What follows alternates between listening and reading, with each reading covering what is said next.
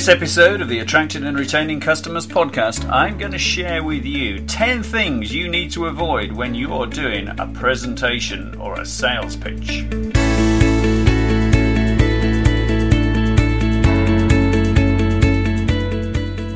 Welcome back to the Attracting and Retaining Customers podcast, the podcast that offers tips and ideas for sales, marketing, presenting, and pitching.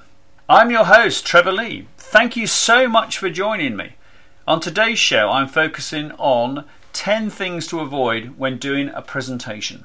But before I begin, a reminder that you can find the show on iTunes and download all the previous episodes. Simply type in Attracting and Retaining Customers in the iTunes search bar.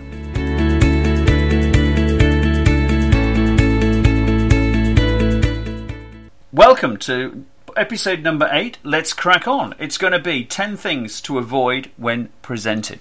Now, I see a lot of presenters in action. I do quite a lot of coaching of people of presenting. And one of the things they always say to me is, Trevor, if you could give me some tips on what not to do, what would they, what would those be? So I've put those together for you in this podcast, and I've got ten. They're in no particular order, but number one, I'm going to start with is apologizing at the beginning. You mustn't start, or you must really avoid thinking about not starting your presentation with an apology. So you've got a croaky voice, a sore throat, the dog ate your notes. You only prepared this last night. Oh, don't say that. People do, though. It's amazing what people do say. I think it's just a bit of nerves. People aren't quite sure what they're going to say at the beginning, and suddenly they find themselves clutching their throat or, or blowing their nose or, or something like that. So we don't want any apologies as the audience. We want to know, we want to be there to listen to some great ideas and to learn something. So don't start with an apology. Start with a really strong statement. Ladies and gentlemen, 70% of you here today are not treating your sales budget as you should whatever it might be, something to really get the audience's attention. But you don't want to be doing that by apologizing. So, no apologizing at the start, please. And number two of things to avoid when presenting is, is what I call kit fiddling. Okay? We don't want to start your presentation by, oh, how does this work? And how does the clicker work? And can we get the slides on the screen? Oh, that's not my presentation. You need to get all that sorted in advance. How does the microphone work? You know, don't start tapping on the microphone. So get there early, get set up, know it's all going to work. If there's an IT person there to help you, make sure they understand what you need from this. If you're using a clicker, then work out and see how it works in advance. So we don't want you to start the presentation by faffing around with all the kit. I've seen so many people do that. You need that momentum straight away. As soon as you've been introduced, you need that momentum. So don't be faffing around with the kit. Make sure you've checked it all in advance. That's tip number two. Tip number three is don't have too many slides. I've written a blog recently, which I'm going to turn into a podcast called Presentations in the Kitchen Sink. And effectively, that's all about having too many slides. People seem to think that they need to, you know, if you're doing a presentation, you need tons and tons of slides. You don't. Ask yourself, well, the first question to ask yourself is do you need slides at all? I do a business presentation about sales and I use an old suitcase with some props in it. No slides at all. And the one the one beauty about not using slides is that it is kind of memorable because everybody else does use slides.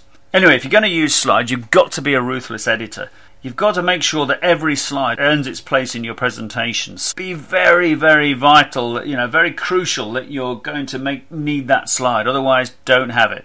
So, number three is try and reduce the number of slides that you have. On to number four, and this is linked to the slides really, and that is the number of words that you're going to use on slides. Don't write in sentences if you're going to put words on the slide, here's the rule of thumb, right? Try this and see how you get on with it. First rule of thumb, you're allowed one word on the slide. So start with one word and see then what happens. If you need two or three or four, fine. Once you start getting beyond 10, then it's really, you know, you're really thinking, well, there are going to be too many words on this slide. So don't put all those words on the slide. Remember that the words on the screen are meant to be a prompt for your audience, not a script for them or indeed for you. So be ruthless again. Keep the words off the slides. That's number four. And number five is, is, is related to that. Number five is avoid having type sizes that people simply aren't going to be able to see. What you don't want to be doing as a presenter is saying, Oh, I hope you can see this at the back. You need to check that. So get there, do your preparation when no one else is there, get a slide on the screen, put your slide on the screen, the one that you've got the most words on, leave it on there, go to the back of the room. Can you see it? If you can't, why have you got it in your presentation? You've got to get rid of those, some of those words so you can make the typeface bigger. It's the same with graphs and charts. If you're going to put a graph or a chart up, and you know, make sure that you uh, tell the audience what it is that you want from them to do with that graph or chart. If you say, "Well, here's an illustration," I don't expect you to read it. I just want to show you an illustration. That can work quite well. But if you've got a complicated graph or chart on there, and you start to work your way through it, the audience, most of them, aren't going to be able to follow it because they can't see the detail because very often, as you all know, when you're doing presentations, the screens are never big enough for the size of the audience. That tends to be my experience. So if you start from that process, think right, you know, if you can't get to see the kit or no one sent you any information on it, then just assume that the screen is going to be too small for the audience and work from there. So number five is, you know, make sure that you don't have type sizes that no one can see, graphs and charts that no one can understand the detail and read the detail.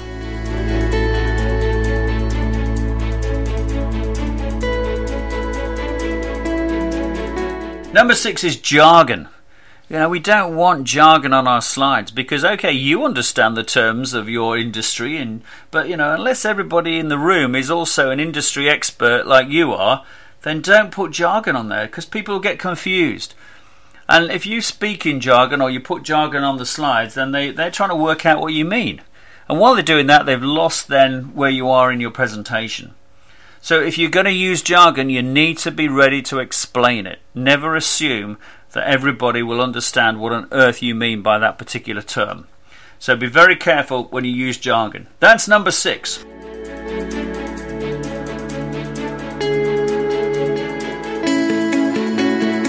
Number seven is reading from the screen. If you've got too many words on your slides, it tends to make you want to read from the screen. So don't do it. Don't read from the screen. And if you keep the words off the slides, you won't have anything to read anyway.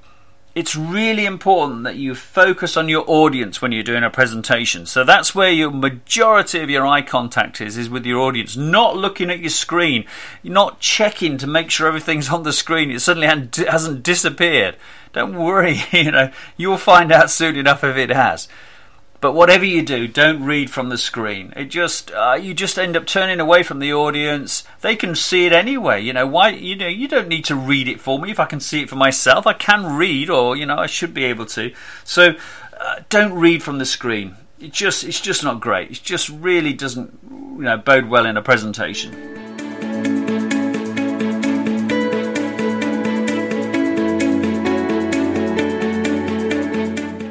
Number eight is big notes. What I mean by big notes is A4 notes. A4 notes, oh, you know, just every time I see someone come up to do a presentation and they're carrying A4 notes, there are two things that go through my head. Number one is, do they really know what they're talking about? And therefore they've had to be, you know, given some sort of note stroke script. It's because they don't, which is not great. Or number two is that, well, you know, they knew they were doing this presentation, but clearly they haven't practiced it, so they've had to bring along all the words. And what normally happens? Well, the fact is that once people get into their presentation, they rarely use the notes.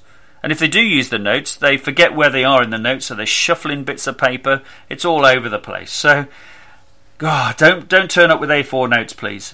If you need notes, and I always take notes with me, I take them on a postcard sized, you know, uh, piece of card or whatever it is. Just blank postcards are great. And I would number them all in case I've got, if I've got more than three, I would number them top right hand corner, so I've got the order just in case a disaster happens, and I'd throw them all up in the air.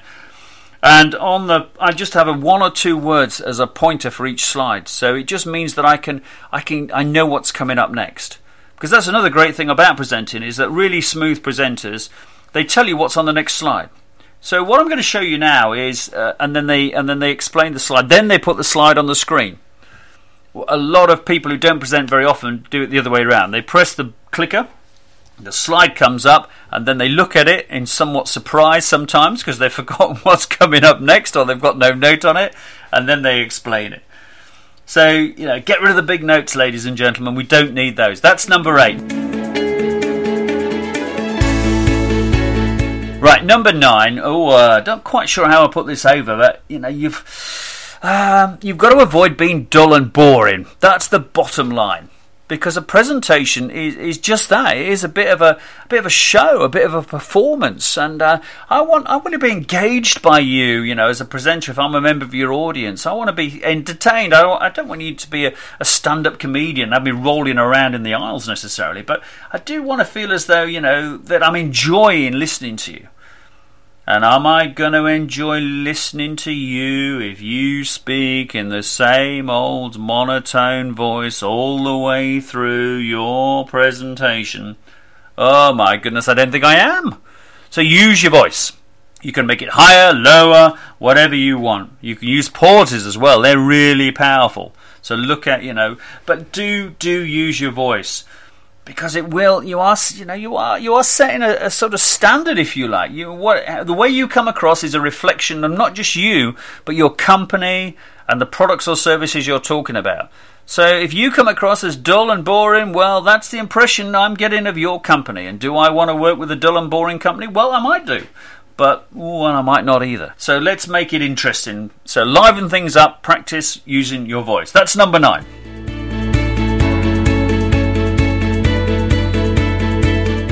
And finally, the tenth of the ten things to avoid when presenting, and that is simply overrunning on your time slot. If your presentation is five minutes, then you've got five minutes. Not six, not seven, not ten, five. Because if you overrun and there are other presenters in action, then they're going to be behind. And you know, the last thing you want as a presenter is is thinking, well, someone's eating into your time. So make sure that you run on time. Here's a top tip when you're practicing, deliver your presentation in 80% of the time you're allowed. So if you've got a 10 minute slot, you need to do it in 8 minutes in practice. Because on the day you will add a bit to it. You will take a bit longer. You'll you'll you know reflect on a point. There might be a bit of audience interaction, whether it be a bit of laughter or or anything like that or something. And that will all take time because what happens is that presenters carry on, they get carried away, they have no idea how long they're taking, and suddenly there's somebody on the sidelines tapping on their wrist, giving the indication that the time is up, you've got to finish. And of course, you haven't done your summary. And a summary, or your finish, however you want to call it, is a really important part of your presentation because that's when you remind people not only of what they've heard and why they should be interested, but what to do next. So, ladies and gentlemen, over the last nine minutes, I've shared with you three great ideas which will help you drive your sales. And just in brief summary, they are one, two, three. So I'd be really keen to work with you. I'm here afterwards, so get it. You know, do do uh, call me after the presentation, or I'll leave my business cards. Thank you very much, sort of thing. So you need that summary time, uh, because otherwise, people you just finish, and then the momentum is lost. So there we go, ladies and gentlemen. There are 10 things to avoid when presenting. That is the end of this particular podcast. I hope you found those 10 things useful. There'll be lots of other presentation uh, uh, podcasts in this series. Uh, this is episode number 8. So if you are new to the show, and you want to catch up on previous episodes, or indeed make sure that you, you don't miss on future episodes, then do hit the subscribe button. And if you fancy leaving a review, that would be terrific. You can go to iTunes, um, just type in uh, attracting and retaining customers on iTunes, and, and uh, up the show will come, and you can leave a review, and that would be fantastic. And of course, if your sales and marketing activity, including your presenting or sales pitching, needs re energizing or you need some new ideas and you want some help, then, then do email me. Trevor at trevorleemedia.co.uk. I deliver half and full day programs on presenting for groups of people from the same company. You can also connect with me on LinkedIn, um, and you'll find on my website, trevorleemedia.co.uk, lots of top tips about presenting, as well as on my specialist presenting site, deliverawesomepresentations.co.uk. So that's the end of another episode of Attracting and Retaining Customers. I'm your host, Trevor Lee, and I'll be back with another episode very soon.